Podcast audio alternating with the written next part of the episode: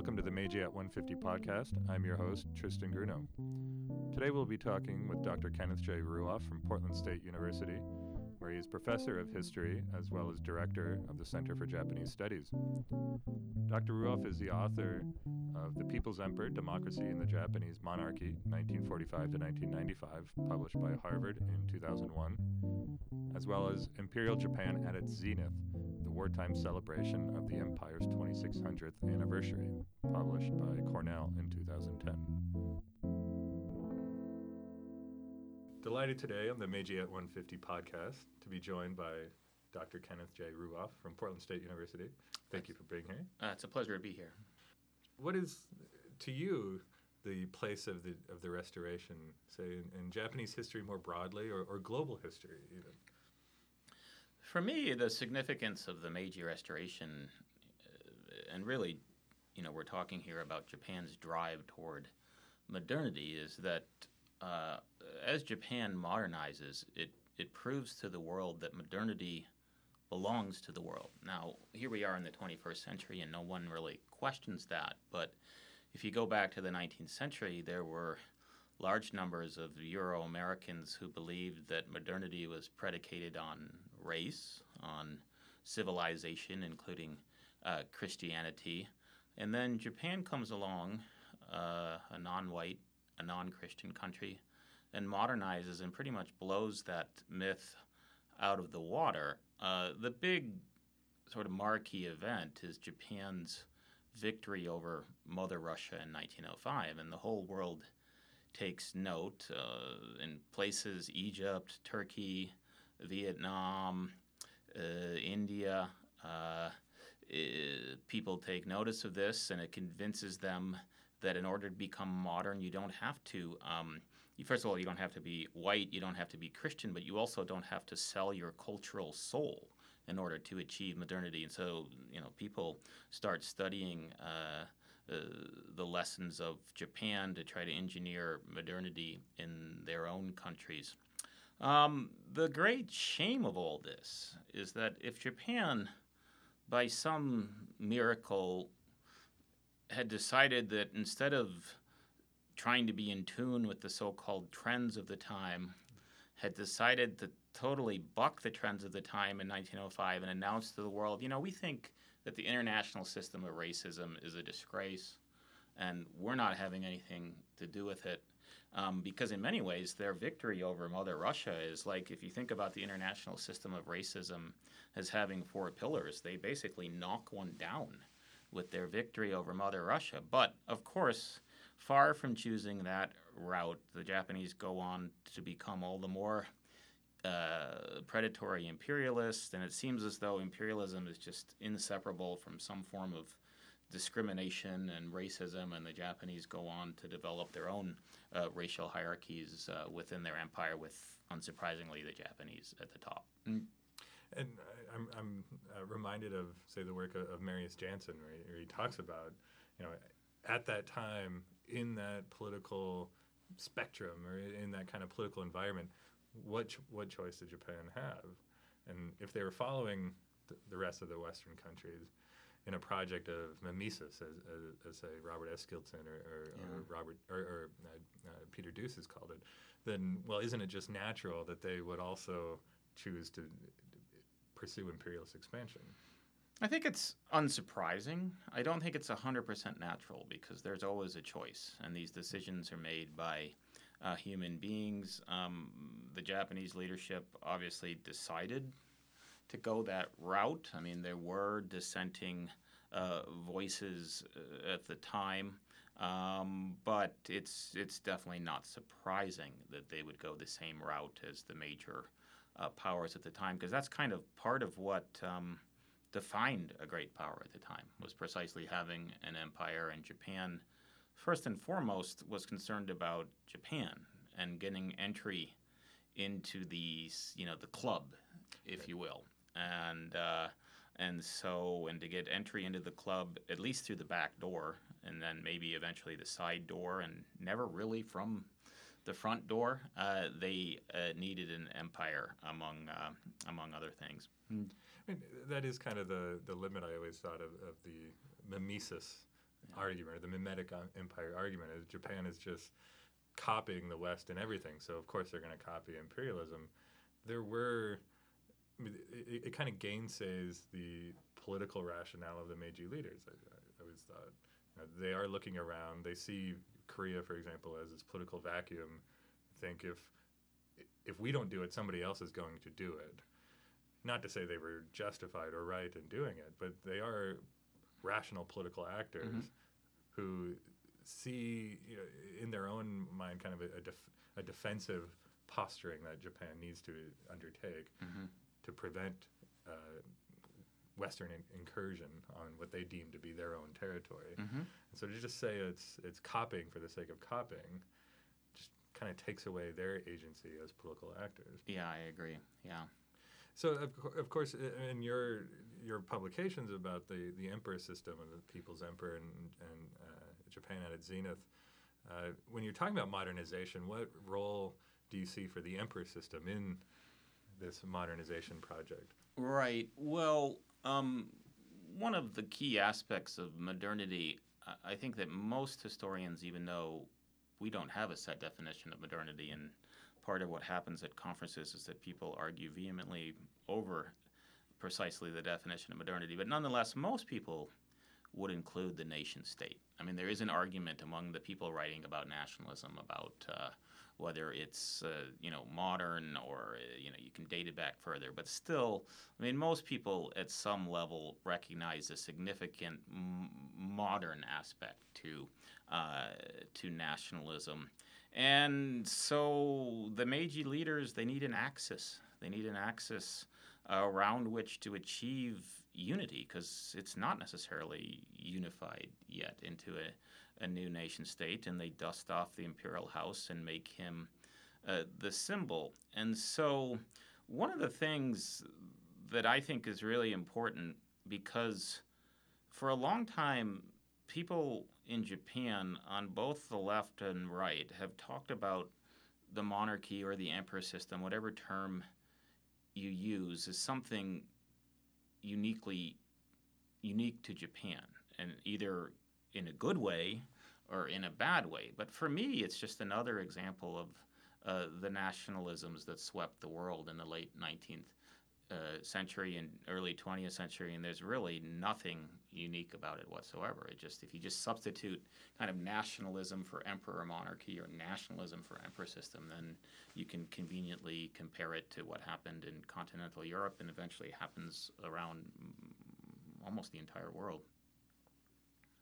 And in many ways, you could say what happens to the emperor system in the post-war is another type of reimagination uh, reconstitution of the nation centered on this focal point of the emperor, but now he's being recast in a kind of different set of robes. Whereas in, in the Meiji period, it's let's put him in the Western robes and mm-hmm. we'll create this nation state around him. As you describe in, in your first book, it, it's it's a kind of an, an, another reconstitution. Now Japan is a peaceful democracy around a symbolic emperor. It, it's true. I mean, of course, it seems contradictory, but the imperial house manages to redefine itself as the symbol of democracy. And perhaps nothing is more important in this effort than the present emperor's engagement and then marriage, 1958 1959, to um, Michiko.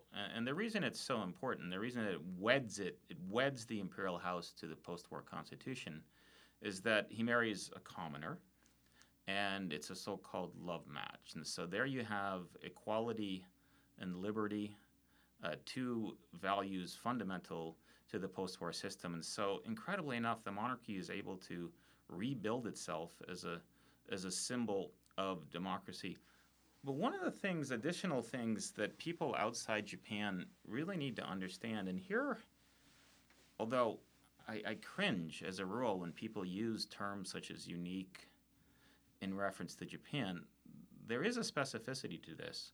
Democracy in post war Japan, many definitions of it among Japanese include peace. The very definition of democracy in Japan for many Japanese is peace. And you simply do not find that just about anywhere else in the world. Maybe in a place like Costa Rica, there's a liberal democracy that doesn't truly doesn't have a military. Uh, but in Japan, the importance of peace and pacifism, those are not the same things. Uh, in the post war period is just absolutely remarkable. And there is a specificity to that that I don't think is replicated anywhere else. Um, and uh, of course, in recent decades, you know, this has been uh, evolving. Um, but my goodness, I mean, Crown Prince Akihito is Crown Prince. I mean, peace, you know, peace may have been the word to come out of his mouth more than any other term during his, his time as Crown Prince and ever. So much so, that's another thing that, that the far right dislikes about about the present emperor is that he's always talking about peace and they just get sick of it. Mm. I'm struck by this idea that the the imperial system is reinventing itself multiple times yeah. now, and I mean, I guess if there is one thing that we might hazard to say is unique, and, and we certainly don't want, I mean, don't want to parrot the kind of nationalistic rhetoric of Japan having, you know, the oldest imperial system in the world. You know, you could date it back to, you know, however far we won't we won't go far back as 660 BCE, mm-hmm. but it is true that there has been a a empire system, even if it's not a single unbroken bloodline. This institution itself has existed through many ups and downs throughout yeah. Japanese history, and it has been able to reinvent itself to respond to the current political and social milieu. Mm-hmm as a way to maybe not stay relevant but survive. Mm-hmm. It um, you know, it's very flexible. They're very um, bright people. They have a lot of bright people working for them. Let me just tell one anecdote, even though it's mildly embarrassing for me. When I first started my research on um, the peop- what became the People's Emperor, I asked a journalist who'd long been in the imperial household press club. I asked him, "Do the imperial family members read much of what's written about them?" He looked as though I had. He looked at me as though I had a lot to learn, which I did, and he said they read everything. They read everything that's written about him. In fact, there's a section in the Imperial Household Agency that's charged with cutting out those articles and forwarding them to each particular imperial family member so that the imperial family member can sort of judge how his or her performance mm-hmm. is playing out at the popular level. And they are constantly making adjustments. And so, in the contemporary sense, um, there was one Chamberlain who said at one point that we're fight- it's like we're fighting an election every day of the week in order to mm-hmm. stay relevant to the Japanese people. You know, there is this interesting question when you've got an imperial line that empirically, you know, no one really disagrees that it dates back to maybe, you know, the 6th or the 5th or maybe even a little earlier, 4th century AD.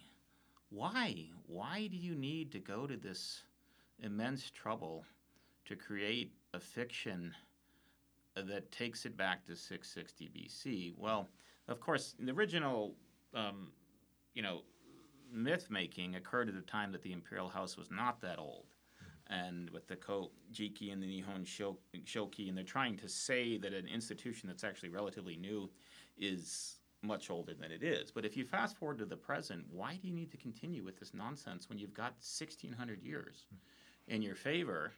And it probably boils down to the fact that if you can take it back before the time of Christ, then you're older than Christian civilization.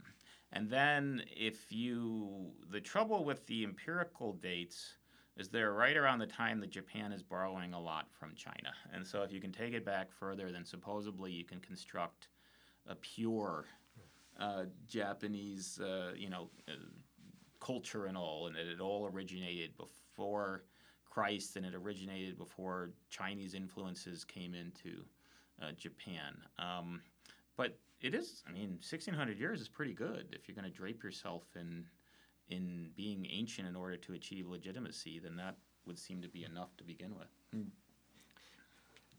And if they're, I, I, I never heard that they were reading the newspaper every day. They uh, they take very seriously um, how each one of their acts, which is, of course, a performance. The best type of imperial performance, of course, is one that is so perfectly planned that it actually comes across as spontaneous. Okay? I mean, you can almost make an analogy to a Japanese garden, and that the whole point is that it's so perfectly pruned that it looks as though, in fact, there's no human hand, when in fact, immense thought has gone into each tiny little clipping. Well, the perfect imperial performance is when it seems and the people are there, it's like, wow, he just like spontaneously, you know, said this and this. And it's like, no, there's nothing spontaneous about that. But then afterwards, then there's the careful evaluation of how did this play out? Is this something we want to stick with or do we want to adjust? And sometimes it doesn't work. Sometimes like people are kind of like they, they start reading that from in the newspapers that the people didn't appreciate some symbolic act and then they just quickly change they change gears. And with such reaction to the popular will, they really are the people's emperor. This is something that aggravates the far right to no end, but even scholars who are on the far right, this is why they want to change it. They've had to concede that there's no other way to interpret the post war Constitution than um, under popular sovereignty, if the people made up their minds that they wanted to get rid of the imperial house, sooner or later the politicians would have to listen, or they would just keep on voting them out. Um, and so they have to continuously reach out to the people, wed themselves to the people. That's where the marriages can be very, very uh, useful. Um, and uh, keep those people when the poll takers come and ask, you know, do we need an imperial house? 80% of them still say yes. Mm-hmm. Keep them saying yes. Mm-hmm. So I, I want to pivot now to. Uh, I, I want to transition to talking about the place of, of, the Meiji Restoration in your classroom. Mm-hmm. So when you approach Japanese history pedagogically, and you're sketching out your lectures, I, I'm curious how how do you talk about it in your classroom, and how does it fit in there? Yeah, what has proved effective, and this was not something that I, you know, that I just started doing right away. Um, it, it definitely evolved, was to focus on this special role of Japan as the first non white and non Christian, non Euro American um, country to modernize. And of course, there's some groundwork that has to be laid. I mean, the students, first of all, they have to get a sense of what, you know, how we define uh, modernity. Um, but you know, most of them are familiar with the history of uh, racism, and then they pick up pretty quickly on the fact that Japan was challenging um, a whole international system that, that said that the reason that Europe and the United States reason they're modern is because they're white and because they have Western civilization behind them, and of course that means Christianity. And Japan comes along and just completely you know, blows that out of the water.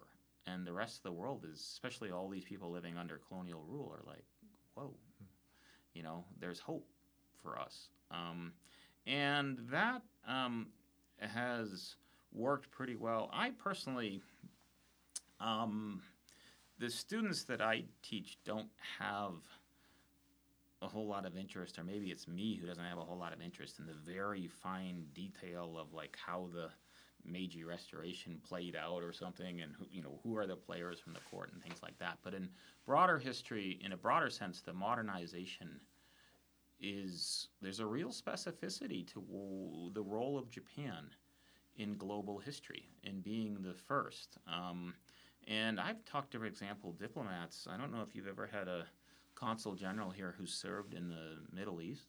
Those people in the Middle East could care less about the Asia Pacific War and you know it's just they absolutely could care less about that they often have hugely friendly relations with japan because japan you know took on the arrogant euro americans and japan also showed to muslims that you can become modern and still be muslim because the japanese didn't become christian um, and at the time you know this drove certain euro americans crazy so you have not only the yellow peril which vancouver you know knows all too well with the 1907 um, race riots. But perhaps a little less known is the fact that there are people um, uh, both in Europe and in the United States, it's driving them nuts that these people who seem to be non-white and non-Christian have modernized, and so. Well, actually, the Japanese are pretty fair complexion, complexion, so maybe they are white, okay? Because otherwise, how could they have modernized? And well, maybe they're actually the lost tribe, okay? because that would explain why they're able. I mean, it's just driving people nutty.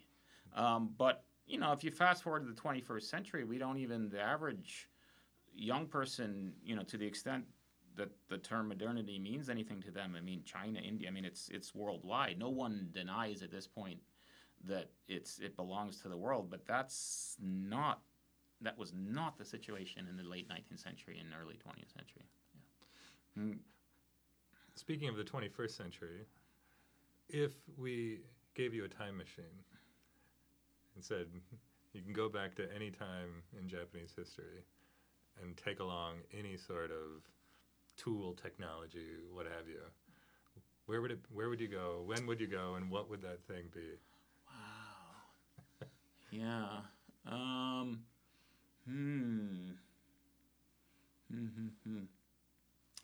I think this was not a happy time in Japanese history, but I think I would actually like to experience the immediate post surrender period because um, it's one of these curious times where, I mean, a, a nation of 70 million people, to a considerable extent, has given all for a particular ideology and a particular conflict in the name of that ideology, and it's a complete failure. And it's like there's this incredible spiritual vacuum, and what do you fill it with? Um, and you know, Japanese at the time filled it with a lot more than what the Americans had to offer. They filled it in all different ways, and so for me, it's even perhaps more of a dramatic turning point than after the Meiji Restoration, which would be another. I mean, the two periods would be a couple decades during the Meiji period and then the immediate post-surrender period because these are the big, you know, turning points, and it would be interesting to to um, to be able to to see that uh, firsthand. No matter how hard we try to understand it through all the the text and all, I suspect that yeah, having experienced it firsthand would provide a different understanding. Yeah. If you could take, if you could introduce one thing to the people at that time what might you give them from the from the present day? Um, I think that I would have suggested to the Japanese. I probably would have been disowned by my own government that that they might do better than to throw in their lot with the U.S. after the war. That they might have done better to be neutral. I'm not. Sh- this is actually a, a, a, case where maybe they really didn't have a choice in the end because it's almost like a a scene from The Godfather or something where the Japanese are like, "We want our independence," and the Americans are like, "Well, we have needs too," or something. and then, um, so they don't, in a sense, have uh, a lot of choice, but um, that they could have um, gone uh, more independently uh, in the post-war period. Yeah. And then earlier, um, if the Japanese had said that the whole international system of racism is a disgrace, let's say they do it after the Russo-Japanese War, They're like we just proved, we proved modernity belongs to the world. Just you know, there's no, how can anybody deny that? And then they had said, and we're just not participating in this international system of racism. We think it's absolutely shameless. Japan, incredibly enough, would have the heroic status today that conservatives in Japan wrongly claim for it when they start talking about how Japan tried to put a racial equality clause in the Versailles Treaty, and they don't understand that Japan, all the Japan at the time is caring about is Japan and stuff, and they're not caring about other people. I mean, if they had actually, you know, done that, they would not only have this still very interesting and very important um, in terms of global history role of having proven that modernity belonged to the world, but they would have been way ahead of the curve and totally on the right side of history to, to say that you know racism is just a disgrace and stuff. And and I don't know if that would have brought down the international system of racism any sooner but Japan would uh, you know Japan would would have a genuine heroic status that it simply it does not have as a result of having become a predatory imperialist itself. Would you say Japan was fascist? Um yeah, you know, this is an interesting topic for me because I guess I learned a hard lesson this way. Um, in my second book, there's some line in the introduction that basically says that, you know, I'm not hanging the importance of this book on whether or not Japan was fascist, but I happen to think that it's as good a term as any of the other ones that we've ever used. I mean, what does militaristic mean? You know, and was Nazi Germany not militaristic? I mean, uh, what does corporatist? I mean, you know, Sheldon Garon has put forth corporatist, and I'm trying to think what are the other terms that have been applied to uh, Imperial Japan. Well, militarist is the most common and stuff. And Quest so, for autonomy. Things like that and all. Um, that, for me, you know, fascism worked as well as any of the others, especially if you wanted to bring across the fact that you just can't blame all this on the state. And the people were not the rubber dolls that they had been when Fukuzawa was writing about them in the years after the Meiji Restoration, that they play a very significant role. And there's a tremendous amount of bottom up movements, that fascism is as good as any other term. Well, the thing that kind of surprised me about the some of the reviews, um, and maybe we should just get rid of book reviews because I, I don't know. I mean, it just people just for the most part just use a book review to write about whatever what they're they interested in and stuff and all, and it doesn't necessarily have anything to do with the book. Was that several people just seized on the fascism issue?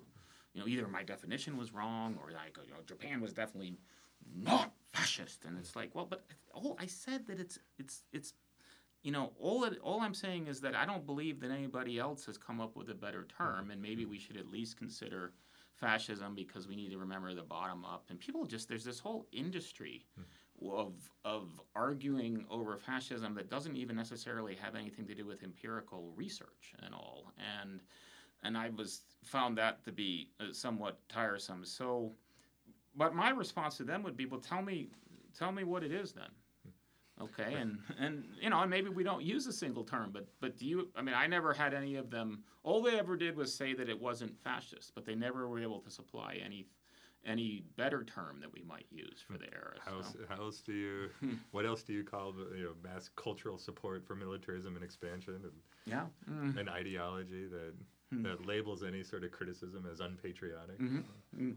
Jingoistic, but I mean, what you know, gosh, I mean, the U.S. is pretty jingoistic at the moment. So what, where where does that take you? And so, so I found that. Um, I mean, it was a good lesson to me that I guess you know if you're going to use these terms, that people are going to come out of the closet because their whole scholarly careers are predicated on uh, maintaining their definition of, of fascism or something like that. But for me, it just it wasn't so much as, as uh, important as what I felt was, frankly, overwhelming empirical evidence that I provided of significant action at the popular level. And just interpret it, you can interpret it with whatever term you want, frankly, if you're, if you're that bothered by fascism or something, but at least recognize the empirical evidence that shows, you know, millions of people going and providing volunteer service to beautify imperial tombs and stuff like that. I mean, these there was a significant popular agency to all this, and it was definitely not just the Japanese government pulling the wool over everybody's eyes. Mm-hmm. I think it was, I, am reminded of uh, the Yoshimi Yoshiaki just had a grassroots fascism right. book that was translated yeah. in, into English and uh, tells a very similar story. I mean, there is this popular level movement supporting the war effort and and it's when you when you read oral histories and, and you look at after the war I mean we can say very kind of cynically well after the war everybody knew the war was a bad idea right, yeah. everybody everybody was against the war the whole time but then you know, you're looking at the culture in like, or you're reading uh, your book Imperial Japan at Zenith, uh, Louise Young's book about war fever, about Manchuria in 1931. Um, it really does make you question this. You know, people did seem to be supporting it, at least outwardly. Mhm. You know, inner reservations aside. But of course, that leads to other questions about uh, collaboration, support, resistance. Yeah, I mean, and, and actually, I should really strongly emphasize that Yoshimi Yoshiaki had his theory of grassroots fascism out, you know, before I wrote wrote my book, and I, I cited him. But I would perhaps even take it in a, in a little different direction. I mean, the, for me, the, the Dark Valley myth has been an ongoing aggravation. Uh, I think it's a thoroughgoing myth. Um, uh, if you're going to talk about Dark Valley, there's a couple of things that you have to define really carefully. When exactly? I mean, do you mean the last year of the war when the war is finally brought to Japan? If you do, then I'll I'll buy, you know, Dark Valley. Or do you actually mean what the colonized people were undergoing for pretty much the whole time that they were colonized? There you have a Dark Valley arguably, although even even in terms of the colonized, some are doing very well under the Japanese and others are not. So it's it's complicated there. But in terms of the Japanese, um, I just don't see it. And one of the ways that I tried hard to really, um, you know, try to put the biggest possible nail in the coffin of this dark valley nonsense was by tracing the fact that the Japanese were touristing the archipelago and the empire um, in the middle of the war and, and having a good old time. And often the tourism, when it came to the empire, involved visiting the heroic battle sites where the imperial army had just won uh, an important battle and relishing it, loving it. Um, and so um, I think the Dark Valley myth is one of the more pernicious um, portrayals of imperial Japan. I don't, at this point, I think few scholars take it seriously. But at the popular level, it still gets bandied about a lot in Japan. So your your two monographs have, have both focused on the emperor system, but there's a lesser known third work that deals with the emperor's naked army marches Mhm. on. Uh, before we talk about that specifically, I, I mean, would you, if you were to take a step back and say, what what is it that intrigues you as a historian that, that made you f- come onto these three topics? Is it the imperial system, or is it the kind of whole culture around the emperor system, or something entirely different? Yeah, I mean, I think that it's that I was uh, especially attracted to taboo topics Hmm. when I was starting out. And so, for example, um, when I was doing my master's, it was just after the Motoshima Hitoshi, uh, the mayor of, uh, oh, was it? I can't believe this. I must be getting older and older. Is it? It's got to be Nagasaki. It's not Hiroshima and stuff. Uh, the one who was assassinated for He was for well. He was, he was shot, He was shot, but he oh, wasn't for having okay. said that the emperor too bears responsibility. Right, a very right. mild uh, statement, and I was like, wow, you know, the imperial house is still, you know, a volatile issue in Japan. I mean, people get shot for that, and uh, and there's all these taboos, and so it was. Um, attracted to that, and that's probably why we were attracted to that movie because it's an incredible taboo breaking uh, movie. And then the second book, um, I was choosing between two topics the political right in post war Japan or the 2600th anniversary celebrations. And I went with the anniversary, and it was a lot of fun. And I can't tell you how many times that just average Japanese somehow, you know, it would come up what I was studying, and they would basically, their heads would like drop to their knees, and they'd be like, why are you studying that? That's a very embarrassing moment in the national history. And I'd be sort of like, well, that's precisely why I'm studying it, is to push it back into the public consciousness. Um, and, uh, you know, that's what I, just a personal opinion, but I can kind of consider to be good history. Um, one form of good history is when people are pushing back into the public consciousness precisely what lots of us would be just as happy to forget.